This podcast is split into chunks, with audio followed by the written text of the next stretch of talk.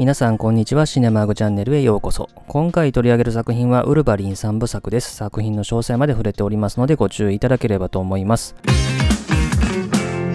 それではですね、今回はウルヴァリン3部作についての紹介なんですけれども、まず簡単に概要から紹介しておくと、ウルヴァリンっていうのはですね、2000年に始まる X メンシリーズでヒュー・ジャックマンが演じたウルヴァリンですね、このキャラクターにフィーチャーしたですね、スピンオフ作品なんですね。でですね、2009年にウルヴァリン X メンゼロ、そして2013年にウルヴァリンサムライ、そして2017年にローガンというですね、3作品が作られたということになってますね。で、今回特にですね、ローガンの話をしたいので、最初の2作品についてはま簡単に触れる程度になると思います。まずですね、ウルヴァリン X メンゼロから紹介しておくと、この映画は2009年の映画で上映時間108分ですね。まあ、この映画ではですね、ウルヴァリンの誕生から物語が始まるんですね。19世紀から始まっていくということでですね、お兄さんのビクターですね、後のセイバートゥースと共にですね、まあ、1世紀以上生き延びていって、ベトナム戦争での上官殺しが原因で彼らはですね、銃殺刑になるんですけども、まあ、その再生能力のために生き返って、軍人のストライカーによって編成されたミュータントの特殊部隊、チーム X にこの2人が入っていくという話なんですね。で、監督はギャビン・フットで、主人公はヒュー・ジャックマンが演じて、そしてビクター・セイバートゥースを演じたのがリーブ・シュレイバーと。で、まずこの映画の感想なんですけども、まあ、この映画の前に X メンシリーズっていうのは X メンの1作目、2、そして3作目のファイナルディシジョンというのが2000年から2006年までに作られて、まあ、その後の話ではあるんですけれども、時系列的にはその前の話になるという感じですね。で、なのでこの映画はですね、割とこの X メン1作目とか2作目に出てきた設定っていうのをですね、ある程度ですね、軸にですね、実はこうでしたというような感じで描いていく形にもなってると。まあ、例えばウルヴァリンがですね、この記憶がないってところですよね。それからストライカーにミュータントの息子がいるって話とかですね。あとはですね、X メン2にストライカー出てきますんで、当然このですね、X メンウルヴァリン0の中でストライカーが死ぬことはないなとかですね。まあこういったことはですね、X メンシリーズを見てる人からすると十分にわかるわけなのでですね、割とですね、結論ありきの話になってるかなということで、まあ、どうもですね、想像の範囲内に収まっちゃってるなというところが印象としてありましたね。で、さらにですね、この頭に銃を撃つとですね、傷の回復はするんだけれども、この時の記憶がなくなるよっていうところなんかはですね、まさにちょっとご都合主義的だなと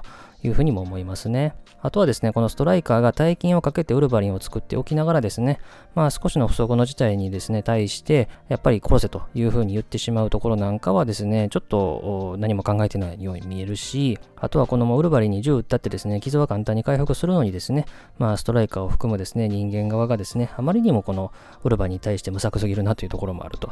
まあ、いうところでですね、結局のところ X 面につながる物語としてはちょっとマッチポンプのような話になっちゃってるなというところでですね、このせっかくですね、セイバートゥースというですね、このウルヴァリンのですね、共造関係にあたるキャラクターとかが出てくることによって、ウルヴァリンのそのままを表したようなキャラクターとかですね、まあそういったものの悲しみとかですね、まあそういったものをドラマとしてもっと表現できたかなというふうには思うんですけれども、まあ、どうもですね、ドラマとしてもアクションとしても中途半端な仕上がりかなと、まあ、いうふうに思ったのがですね、この X メンウルヴァリンゼロですね。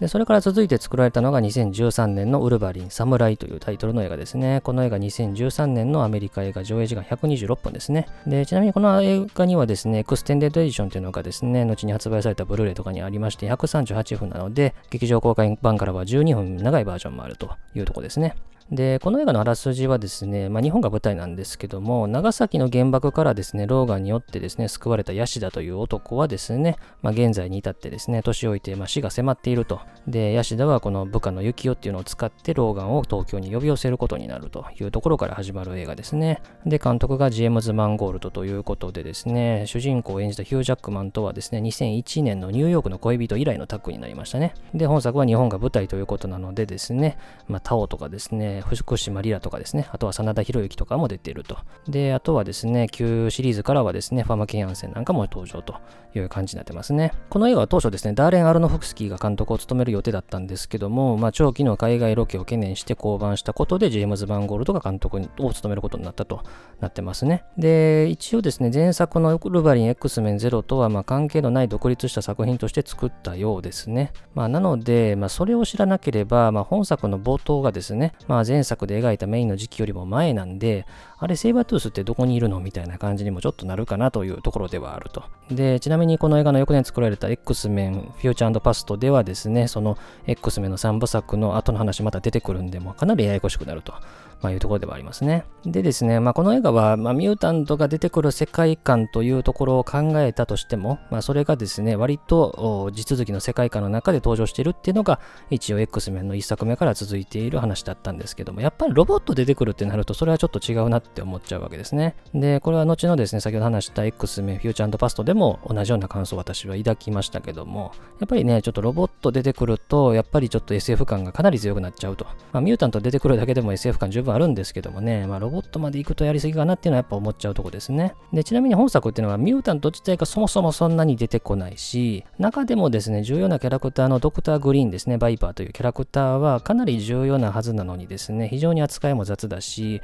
俳優としての印象も薄いし、まあ、描かれてるキャラクターのその背景とかも全然少ないという感じなので、かなり印象薄いなというのがですね、映画全体を見ても思っちゃうとこですね。で、あとですね、本作はですね、日本舞台にしているということで、まあ、その日本のヤシダという男が出てくるんですけども、まあ、彼は長崎の原爆からウルバリによって助けられたというですね、まあ、命の恩人ですよね。で、そんな彼をわざわざ死に際に呼び寄せてですね、お前は死ぬことができるのが辛いだろうと言ってですね、まあ、殺そうとするというですね、まあ、なんでこの恩を当たって返すようなことをするのかっていう、こういうヤシダのですね、まあ、心理とか行動原理っていうのも全然わかんないというところではあると。なんなら日本が舞台であるっていう理由自体も伝わってこないというかですね、まあ、調べたところによると原作でも日本を舞台にした話はあるそうなんですけども、やっぱりこの物語を日本でやるっていうのはですね、ちょっと無理があるというかですね、まあ、どう考えてもですね、なんか思い浮かぶものもないというかね、まあそもそもで言うとなんでウルヴァリンは日本軍に捕まってたのかとかですね、で、あるいはウルヴァリンがですね、原爆の爆破からヤシダを守っただけで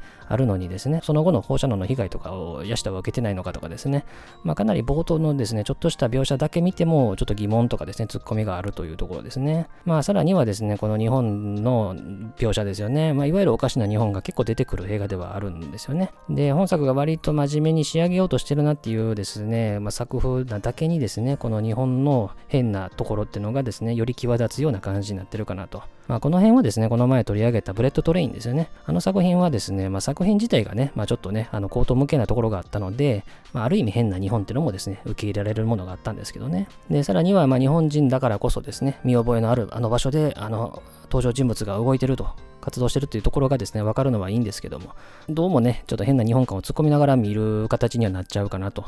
いうところでですね、まだアメリカ内で完結する話としての方がよっぽどですね、こういうノイズ気にせずに済んだんじゃないかなというふうには思うと。いうところでもあるので、作品のクオリティとしては正直 X メンシリーズ始まってから最低の出来なんじゃないかなって思ったのがこのルヴァリン侍ですね。で、それから続いて作られたのがローガンという2017年の作品ですね。まあ、この映画について今回はですね、割とメインでは話していきたいと思います。この映画は2017年のアメリカ映画で上映時間137分と、まあ、ちなみにですね、モノクロバージョンがこの映画にはありますね。ブルーレイでは発売されてますね。で、あらすじとしてはですね、もう新たなミュータントが生まれなくなってしまった2029年が舞台ですね。X メンの一員として活躍したウルヴァリンはですね、ジェームズとしてですね、まあ、リムジン運転手をやってると。で、さらには年老いたチャールズの世話もしていて、まあ、キャリバンというですね、ミュータントと共にですね、3人で暮らしていると。まあ、そんなある日ですね、ウルヴァリンの素性を知るですね、男が現れてですね、まあ、人探しを頼まれるというところから始まっていく映画なんですね。で、一応ですね、この映画の前後で言うとですね、この前の年ですね、デッドプールの1作目、それからですね、X メン、アポカリプトが作られましたけれどもですね、まあ、その翌年という形の作品ですね。で、この映画のスタッフですね、監督はジェームズ・マンゴールドということで、X メン侍に続いてのですね、監督と。で、それから音楽はマルコ・ベルトラミで、撮影がジョン・マシソンと。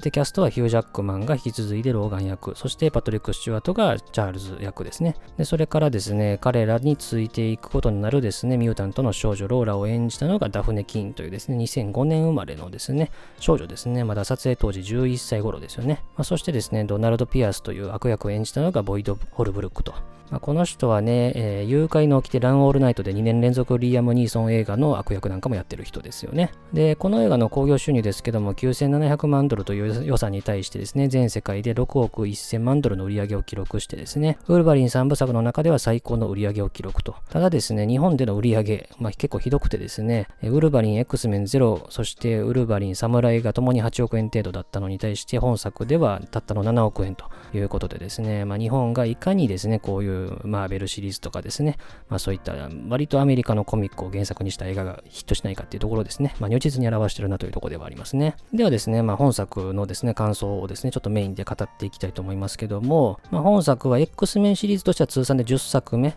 そしてウルヴァリンの3部作としては3作目ということでですね、まあ、監督のジェームズ・マンゴールドもですね、主人公を演じたヒュー・ジャックマンも、今までの作品とは異なる独立した作品で、ローガンの物語に幕を閉じようとしたというふうに言ってるようにですね、まあ、X メンシリーズとも、それからウルヴァリンのその前の2作品とも、ほとんど関連のない作品に仕上がってるなという感じですね。ただですね、X メンシリーズっていうのは結構もう何でもありのシリーズだったわけですよね。なんならこの映画にも出てくるチャールズなんかをですね、X メンファイナルディシジョンで死んだのにですね、ウルヴァリン侍のですね、エンドクレジット中にまたね、映画が再開したところでですね、また生きてたというところがわかるというですね、まあ、一体どうなってんやっていうですね、ところが結構ある。まあ、かなり矛盾とかですね、そういったものがたくさんあるシリーズなので、まあ、ここまでのですね、ことをやるっていうのも全然驚きではないといえば驚きではないんですけども、ただ作風とかはね、もうかなり異なるなというところで、結構驚きはあったんじゃないかなというふうには思いましたね。で、本作はまずオープニングからのですね、設定とかですね、展開っていうのが結構ね、うまくいってるなと思うんですよね。まずローガンはですね、まあ、ジェームズという名前でリムジンの運転手やってるわけですね。このジェームズで名前は、ウルヴァリン X メン0で最初子供の時代が出てきますけど、その時の名前ですね。で、このリムジンですよね。この、ちょっとこじつけかもしれませんけども、セダンを長くしたようなリムジンこそですね、このローガの爪が伸びるところとも重なってるかなと思うし、またリムジンという高級車こそですね、ウルヴァリンがですよね、ミュータントとして非常に高い能力を持ってるというところとも重なるかなと。まあ、さらにはこのリムジンはリースであると、借り物だというふうに言ってて、まあ、傷つけちゃダメだと言ってるんですけども、まあ、ローガンの体っていうのもですね、まあ、本当に自分だけの体ではなくて、アダマンチウムっていうですね、金属を流し込まれたからこそ完成した体であるというところとも重なるかなと思いますね。で、さらにですね、このローガンってのはですね、ミュータントとしてですね、まあ、どんな傷もすぐに治癒させる能力を持っているわけですね。まあ、ただですね、この映画ではですね、年とともにその能力にも陰りが見え始めていてですね、なんなら爪の一つはちゃんと飛び出してこないと、まあ、いうとこですよね。そしてですね、受けた傷なんかもどんどんどんどん治りが悪くなってきてると。で、まあ、この爪のちゃんと出てこない感じっていうのはですね、この男性としての能力が衰えてきてるというところのですね、暗喩かなというふうにも思いますけれども、まあ、たとえですね、リムジンという高級車がですね、まあ、どんな頑丈な車であったとしても、やっぱり銃弾を受けたりするとですね、まあ、傷がつく、あるいはガラスが割られるのと同じようにですね、まあ、受けたダメージは当然そのまま治らないわけですから、まあ、この辺がですね、ローガンというですね、年老いたミュータントとですね、非常に重ね合わせられてるなと思いますね。またですね、この場面っていうのはどういう始まりかっていうと、リムジンのタイヤを盗まれそうになるってところから始まって、ローガンが車から降りて、そのチンピラと戦うっていうところになるわけですけども、まあ、この車を降りたローガンの足取りっていうのは非常におぼつかないわけですよね。まあ、治癒能力が衰えてですね、この足の傷が治らずに引きずってるってところともありますし、まあ、それから彼は飲酒をしてるということで、まあ、酒飲んだことによる酔いが原因で足がおぼつかないっていう形になってるわけですよね。で、このですね、チンピラたちはこのタイヤを盗もうとしてるわけですけども、車のですね、足となる部分ですよね、タイヤっていうのは。まあ、それを盗もうとしてるっていうところですから、まあ、この設定という部分もローガンというキャラクターと非常に重なってるんで、まあ、このオープニングのシークエンスっていうのはですね、まあ本当にいろんな意味に取れる、そしていろんなことがですね、えー、語られる設定として非常に素晴らしいものがあるなと思いましたね。で、それからですね、このローガンはですね、チャールズとですね、暮らしてるんですけども、場所はですね、メキシコの国境を越えたですね、周囲に何もない、そしてもう壊れた工場がある場所を住みかにしているということがわかるわけですね。で、このですね、メキシコ国境を挟んだ話っていうのもですね、このローガンを作られた当時結構作られてましてですね、例えばですね、このチャンネルでも取り上げた2015年のボーダーラインですよね。なんかもありますし、まあそのスピンオフにも当たる2018年ですね、だからローガンの翌年に作られたボーダーラインソルジャーズデイですよね。まあ、ちなみにこのボーダーラインソルジャーズデイ結構ね、このローガンにも似たような話で、中年の男と少女のロードムービーみたいな形ですから、まあ、かなり似たような印象を持ちますね。で、チャールズはもう80代になってるということで、もうアルツハイマーだと。で、ウルヴァリンも年老いているけども、彼が介護してると。でね、ネットにはこんな姿見たくなかったみたいなね、声もありますけどね、やっぱりここのシリーズを重ねてきたからこそこういうことができると思うし、まあずっとね、なんか爪をですね、あの、出して暴れ回ってるだけの姿だけ見せてもね、まあ正直意味はないかなと思うんで、まあこういう姿を見せるのもありかなと思いますね。で、実際ですね、こういう年老いたヒーローものの映画みたいなのもね、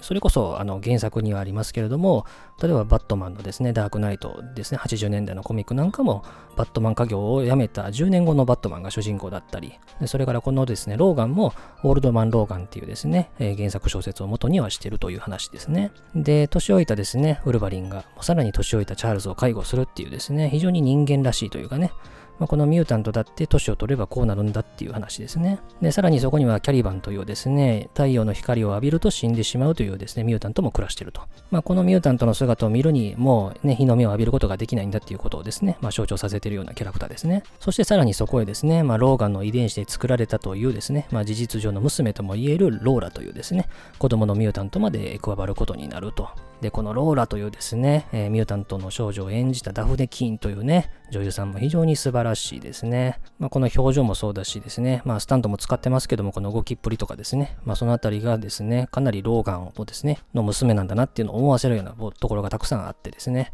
なかなか素晴らしい演技だったなと思いますね。で、ちなみにですね、あの未公開シーンでですね、あの会話の中でですね、まあ、ローガンがかつて愛した、そして、えー、ファイナルディシジョンではですね、やむなく殺してしまったジーン・グレイですね。まあ、彼女をちょっと彷彿とさせるような見た目をしてますよね、このダフネキンっていうのは。まあ、髪型なんかもそんな感じをですね、意識した形になってるような印象は受けましたね。で、そんな彼らがですね、いる場所にですね、まあ、ピアスというですね、男が現れてですね、まあ、彼らからですね、逃げることになると。で、ローガンはですね、チャールズをリムジンに乗せてですね、逃げ始めるんですけども、まあ、リムジンが乗ったままですね、彼らの敷地をですね、仕切っているフェンスをですね、突っ切ろうとするわけですよね。で、そしてそのフェンスをですね、破ることができずにですね、仕方なく交代せざるを得なくなるという形になるわけですね。まあ、今までのヒーロー映画とかね、アクション映画とかだったらですね、まあ、こんな車をですね、フェンスのところにぶつけるとですね、大体フェンスが倒れてですね、まあ、外に出られるっていうのがですね、まあ、定番ですけれども、ここではそんな風にはいかないと。フェンスなんて簡単に破れないんだっていうですね、ところなんかもですね、物が簡単に進まなくなってる、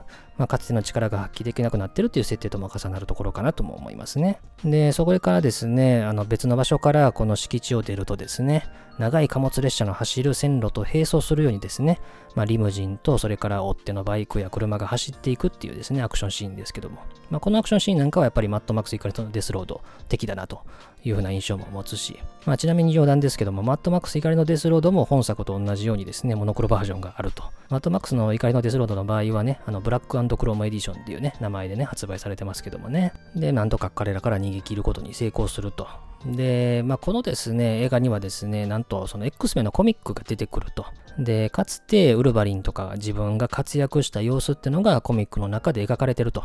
で、その様子にですね、子供たちが憧れてるというわけなんですけども、まあ、その姿ってのはもう美化されたものなんだと。まあ、全部が嘘じゃないけど、もう嘘っぱちなんだっていうことでですね、まあ、この過去の自分と決別するようにですね、そのコミックをですね、徹底的にですね、否定するわけですね、ウルヴァリンは。で、ここのね、話を聞いてるとですね、特にこの X メンのシリーズですね、2011年から新たに始まったシリーズ、にファーストジェネレーションとか、フューチャーパストですよね。あれは1960年代のキューバ危機とか、1970年代のベトナム戦争の後の歴史っていうのの裏にミュータントたちが実は活躍してたんですよっていうですね、嘘を題材にしてたっていうことを考えるとですね、まあ、まるでそれをですね、完全否定するかのようなですね、まさにメタ的なですね、形としてこのコミックが登場してるというのも非常に面白いなと思いますね。で、そのコミックに書かれているですね、活躍したウルヴァリンの、ま、過去ですよね。まあ、それにローガン自身がどんどんどんどん苛まされていくっていう話なんですよね。まあ、いくら人間、あるいは自分たちをですね、縦的にですね、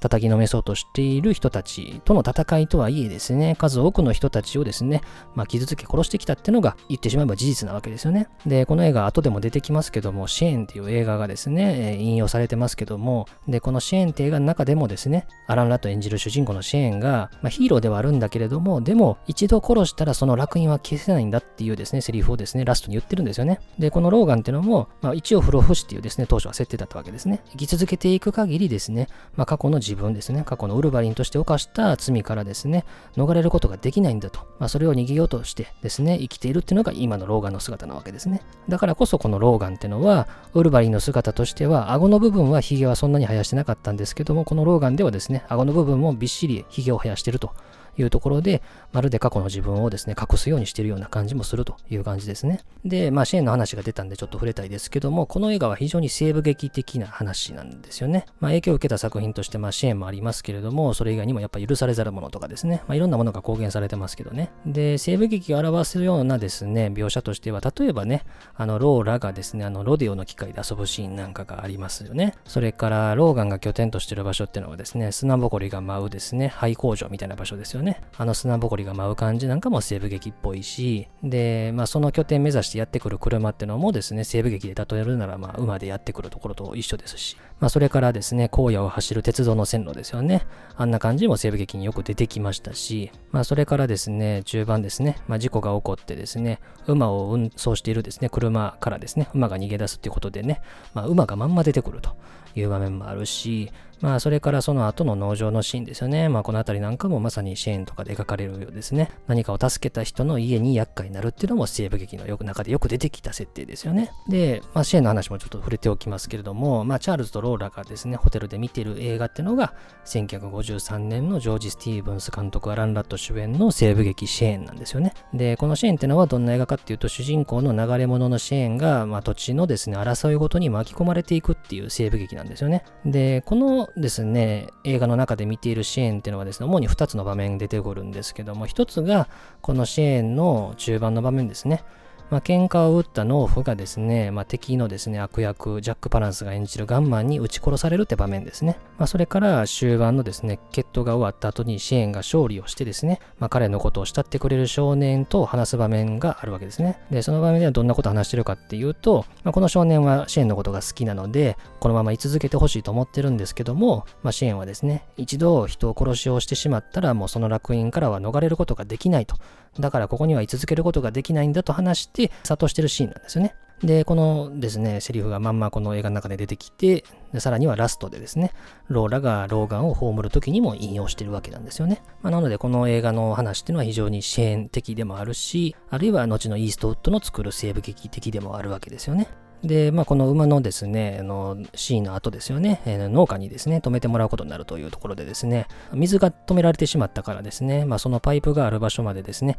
行かなきゃいけないっていうシーンがありますよね。で、この水止められるっていう設定はですね、まあ、シェーンの、まあ、ほぼリメイクとも言っていいですね、クリント・イーストウッドが監督した1985年のペイル・ライダーって映画ですね。このペイル・ライダーって映画はですね、水を握られてるというところでですね、水を止められちゃうという話がありましたけれども、まさにそこを思い出すなというところだし、で、この農家の男とローガンの2人がこの水のパイプを直すって場面がありますけども、まあ、これこそですね、まあ、シェーンにおいてですね、あの邪魔になってる切り株を2人で取り除くシーンとか、あとはペイルライダーにおいてですね、あの石を取り除くシーンなんかをですね、まさに思い出すような感じになってるというとこですね。で、結局ですね、その農家へですね、お世話になりながらですね、残念ながらですね、ピアスが襲ってきたことによって、まあ、ここの一家もですね、それからチャールズも死んでしまうと。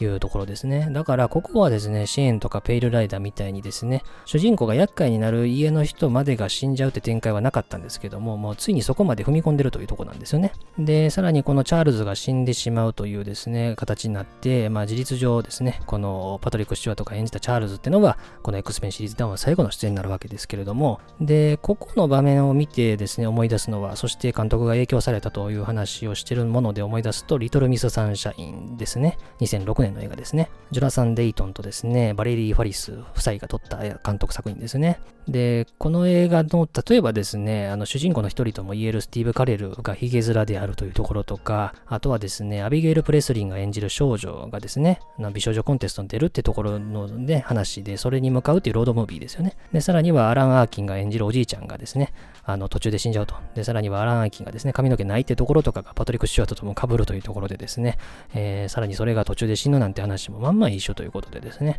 まあ、影響を受けたってところもなんか頷けるなっていう作品ですね。で、この後どうするかっていうと、まあ、X メンのコミックを読んで、まあ、エデンと記されているノースダコタにある場所に連れて行けと、まあ、ローラがですね、まあ、ローガンにですね、散々お願いして、まあ、ローガンはですね、疲れた体に鞭打ってですね、車でノースダコタに向かうことにするって話なんですよね。で、こういうですね、まあ、少女がですね、まあ、大人をけしかけるってっていうところの話で言うと、やっぱ西部劇では勇気ある追跡、あるいはそのリメイクのトゥルーグリッドなんかを思わせる展開がありますね。で、このエデンと記された場所、もうどうせコミックに書かれてるだけの場所なんだからどうせ何もないと思ったら本当にですね、エデンがあったということで、そこには研究所から逃げ出した子供のミュータントだけのですね、エデンが存在しているという話なんですね。で、まあそれに驚いたローガンが気絶してしまってですね、え子供たちの手によってエデンに運び込まれるって展開ですね。やっぱりこれを見て思い出すのはマッドマックス・サンダードームですね。マットマックスの3作目ですね、85年の。気を失ったこのマックスがですね、子供たちしかいない緑の楽園に運び込まれるって場面をまんま思い出すような感じになってるわけですね。まあ、どこかこう神話的というかですね、あの作られた物語の中にそのまま入り込んでいくっていう感じですね。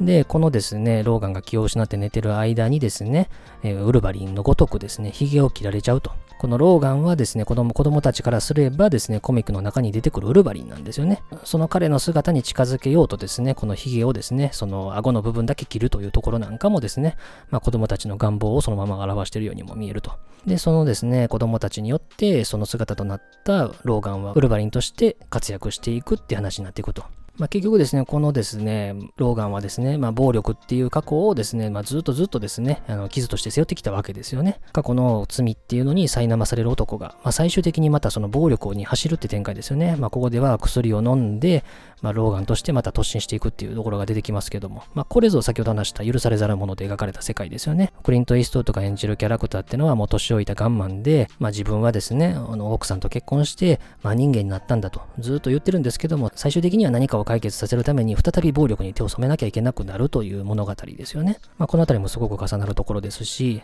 まあ、ずっとずっとですね、今まで過去の自分とは逃げてきたんですけれども、まあ、このですね、ロードムービーの中で人と関わり合い、愛情を徐々に感じ取ることができていって、最終的にはこの事実上のですね、親子関係にあたるこのローガとローランが2人で戦うってところにですね、まあ、すごくですね、意味があるものになってるかなと思いますね。で、結局ですね、まあ、この暴力をしたくないと言いながらも暴力にですね、頼らざるを得なかったこのこのローガンが、なんでこんなローラたちをですね、まあ、体を張って守ろうとするのかってとこですけども、やっぱり根絶されつつある自分と同じミュータントを生き延びさせるためですね。まあ、この映画の設定ではですね、まあ、あらゆる食品とか飲み物に何か混ぜておいてですね、ま、それが原因でミュータントがもうどんどんどんどん根絶されさせられてきているというですね、えー、一応設定にはなってますね。で、最終的には何と戦うことになるかっていうと、ま、自分と戦うことになるわけですね。具体的に言うと、過去の若い頃の自分と戦うことになると。で、このローガンが戦うことになるですね、過去の若い自分ってのは、人を殺すことを何も思っていなかったあの頃の自分なわけですよね。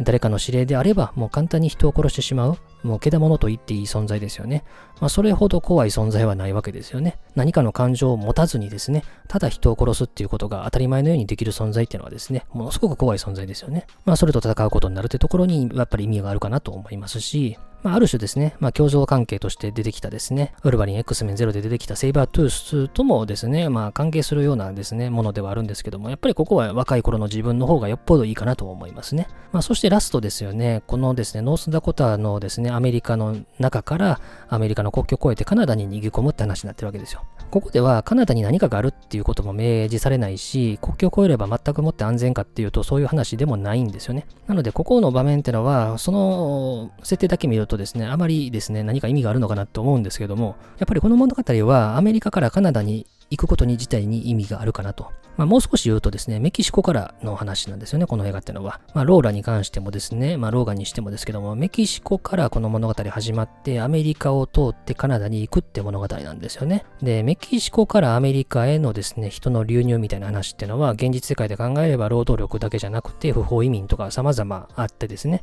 まあ、それは大きな問題になってるわけですよね。で、メキシコからアメリカに渡ったものが、じゃあアメリカに定住するのかっていうと、そうじゃなくて、あるいはアメリカにいる場所がなくて別の場所を求めて去っていくっていうこの話なんですよね。で、新たな場所に新たな生活を求めていくというところで、まあ具体的にはこの映画ではまあそれがたまたまカナダになってるって話なんですよね。だからこのマイノリティの人たちとかを大切にしない社会だったらもう人は出ていくよっていう話にも見えるというところで、これはですね、この映画が作られた2017年っていうのはどんな年かっていうと、共和党のですね、ドナルド・トランプ大統領が誕生した年なんですよね。だからすごく意味があるなと思いますね。あと何といってもですね、この追っ手になるキャラクターのピアースの名前がドナルドであるというところもですね、何か偶然ではない何かを感じますね。で、最終的にですね、このローガンは死んでしまいですね、その意思を継ぐ子供たちが、まあ、それを受け継いでいくっていう物語になるわけなんですよね。で、これはですね、監督が影響を受けたと公言している西部劇のですね、11年のカーボーイという映画ですね、1972年の作品の展開を思わせるところがあると。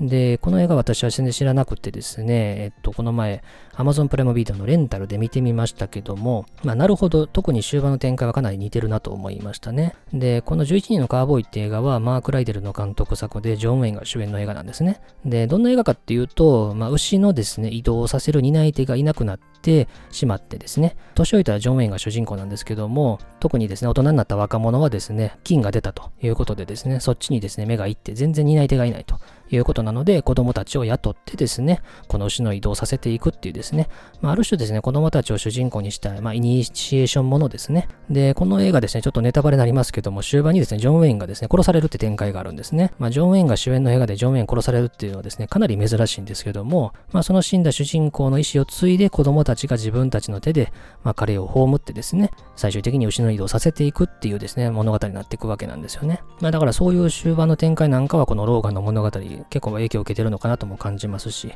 まあ、11人のカーボーイって映画自体もですね、まあ、結構この子供たち視点で見れば、なかなかいい映画かなと。まあ、ただ、ジョン・ウェインっていうのが主人公であるってことを考えるとですね、やっぱり若いうちにですね、何かを植え付けようっていうですね、ちょっとね、彼のですね、政治的な思想なんかもちょっと見え隠れする部分はあるんですけどね。で、まあ、このローガンの死ってとこですよね。こういうキャラクターの死ってところに関してはですね、やっぱりこの X メンシリーズから考えるとかなりね、あの深刻な話になってるなというところですし、まあ、後の映画で言うとやっぱり007ノータイムトゥーダイなんかもまさに、にまあ、この映画の物語かなり影響を受けてるのかなって思うところもありますね。で、彼はですね、特に前作ウルヴァリン侍でも言われてましたけども、死ぬことができないってことが辛いだろうというところがあるわけですね。なので、彼は死ぬことができないから死にたいと思ってる。逆に人間ってのは死ぬことが分かってるから死にたくないって思う。まあその逆みたいな感じですよね。で、ついに彼は、あ、こんな感じなのかっていうふうなのをですね、死に際になっていろいろ感じるというですね、まさに人間的な話になっていくわけですね。で、最終的にこのですね、えー、十字架が建てられたですね、ローガンのお墓をですね、ローラが十字からですね、X 印にするってところで映画が終わると。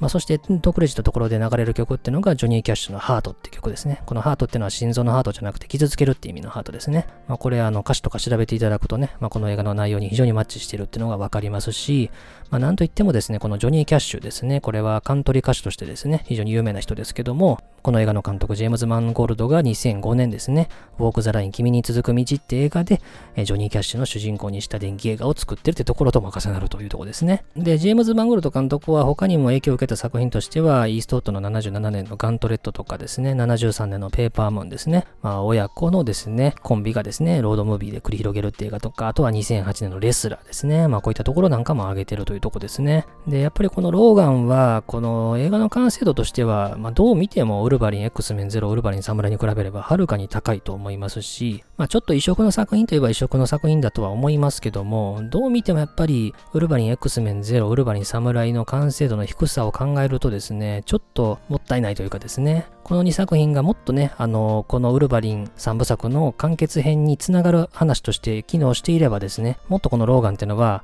より感動できる作品になったんじゃないかなと。で、ウルヴァリンのこの X メンゼロにしても、ウルヴァリン侍にしても、そしてローガンにしても、この3作品別にそんなに物語つながりがないというとこですよね。だから、このウルヴァリンのスピンオフ作品としてどう作っていくかっていうですね、まあ構想が当初からそんなになかったんだなっていうのがですね、わかるというかですね、ある程度の構想のある中で、1作目も2作目ももうちょっと作っておけばよかったのになと。まあ特にウルヴァリン侍はやっぱりちょっともったいないなっていうのが、まあ如実の作品かなというところではあるんですけども、まあローガン単独で見ても、まあ十分に素晴らしい映画だったなというふうには思いますね。で、この映画のですね、音声解説の話もちょっと触れておくと、監督のジェームズ・マンゴールドの音声解説がブルーレイとかには入ってましてですね、まあ、ヒュージャックマンとですね、この物語どう決着させるかっていうのを話し合った話とか、あとはシェーンをですね、劇中で使った意図とかですね、まあ、他にもですね、影響を受けた映画の話なんかもしてくれますし、まあ、本作を作り上げる上で演出したですね、場所とか、まあ、撮影の工夫とか音楽についての話とかですね、まあ、結構いろいろしてくれはしますけども、時折ね、あの黙って映画見入ってる部分もあるんでですね、まあ、もう少しシンクって話聞けたらよかったかなというふうには思いましたね。